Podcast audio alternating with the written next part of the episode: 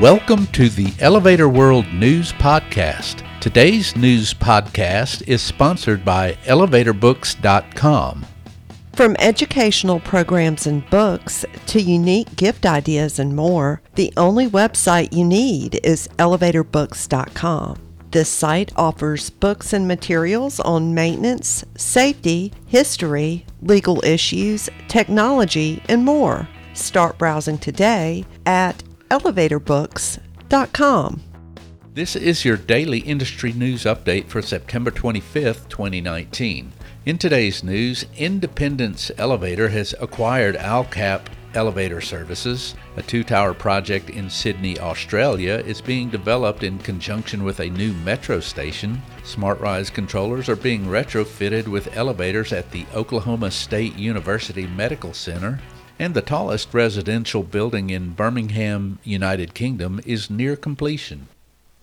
Independence Elevator, an independently owned and operated company serving New Jersey and northeastern Pennsylvania, has acquired Alkap Elevator Services, which does business primarily in northern New Jersey.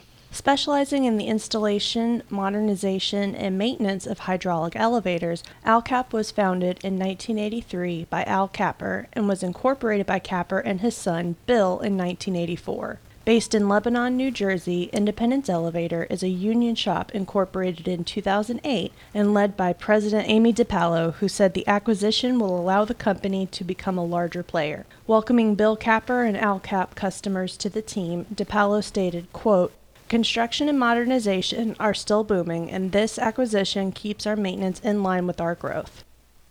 A two tower mixed use development is being planned in conjunction with a new metro station on Pitt Street in Sydney's city centre, Architecture AU reports. The towers would stand 39 stories each, with one housing about 230 rental residential units and the other offering commercial office space. The New South Wales government has awarded contracts to a consortium comprising Oxford Properties, CPB Contractors, and Grocon to deliver the station and the integrated development above. The state will receive 369 million Australian dollars, about 250 million US dollars, for the air rights required for the high-rise towers. The commercial building will be designed by Foster and Partners with Cox Architecture, while the rental building will be designed by Bates Smart.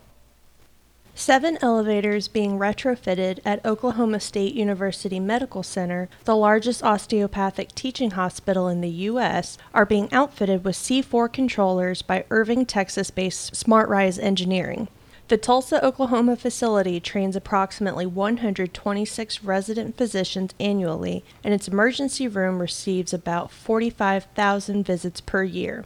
In announcing the project, SmartRise said, quote, The new elevators will have the newest in monitoring technology, end quote, and they will provide both speed and reliability. The Bank Two, at more than 100 meters, the tallest residential building in Birmingham, United Kingdom, is nearing completion by association reports and should be ready for its scheduled opening by the end of the year. The 33 story tower will offer 217 apartments, a mix of studio and one, two, and three bedroom units a sister project to Bank One, which completed in summer 2018. Bank Two offers such amenities as an on site gym, shared open space, ground floor restaurants and shops, and a concierge service. It is being developed by Regal Property Group. For more industry related information, visit elevatorworld.com and be sure to subscribe to our podcast in iTunes or the Google Play Store. If you're interested in becoming a sponsor of the Elevator World News Podcast, just let us know by emailing advertising at elevatorworld.com.